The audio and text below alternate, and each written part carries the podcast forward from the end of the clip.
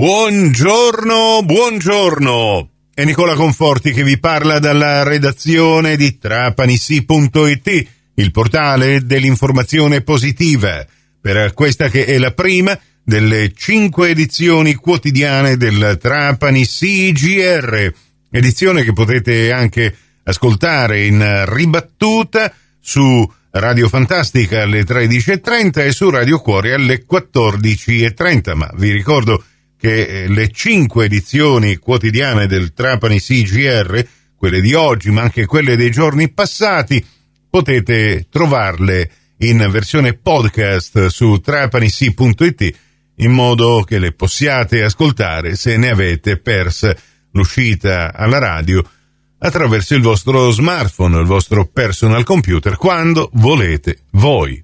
Anche per oggi, martedì 11 aprile 2023, a tutti voi bentrovate e bentrovati all'ascolto. Andiamo subito a passare in rassegna i titoli delle notizie che per il momento troviamo in primo piano sul vostro portale di informazione locale. Trapanissi.it apre con questa truffa a clienti di una banca a Campobello di Mazzara. È stato condannato il direttore. Per lui il tribunale ha disposto quattro anni di reclusione con interdizione per cinque anni dai pubblici uffici. I fatti risalgono al 2015 quando due clienti di Banca Nuova, filiale di Campobello di Mazzara, avevano denunciato di essere stati vittime di artifici e raggiri. La banca aveva sospeso sia il direttore che il cassiere che nel corso di questi anni è deceduto. Una anziana donna analfabeta aveva denunciato l'ammanco di 23.500 euro dal suo conto corrente, altri 10.000 euro erano stati prelevati da un conto corrente di un altro cliente. I truffati otterranno un parziale ristoro dalla banca, mentre per le rimanenti somme saranno necessari i processi civili.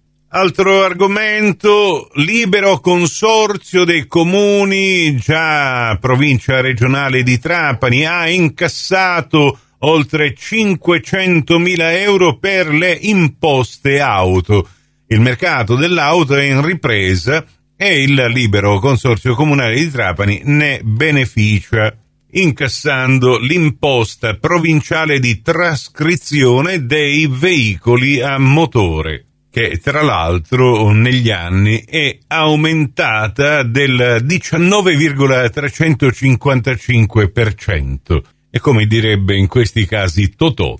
E io pago. Una notizia relativa alla pubblica amministrazione di Trapani è stata approvata la relazione di fine mandato, un documento che certifica lo stato di salute dal punto di vista finanziario dell'ente comune è stata la giunta ad approvare questa relazione redatta da Gioacchino Petrusa, dirigente del secondo settore ragioneria e tributi, che mette in evidenza una discrasia economica dovuta alla separazione e alla nascita del nuovo comune di Misi di Scemi che ha cambiato tutti i parametri economici. Nell'articolo in dettaglio diamo tutti i numeri relativi a questo documento. E poi una manifestazione che esordisce proprio questa settimana ad Alcamo dal 13 al 16 aprile. La cittadina di Alcamo ospiterà il Choco Wine Fest, un evento dedicato al vino e al cioccolato di Modica. L'evento prevede un vero e proprio festival che eh, si svolgerà presso l'auditorium del Collegio dei Gesuiti con una conferenza introduttiva e poi con degli stand che saranno allestiti nel Castello dei Conti di Modica, ma anche in Piazza della Repubblica, dove ci saranno gli espositori siciliani, artigiani e produttori, aziende del comparto enogastronomico di tutto il territorio che proporranno i loro prodotti.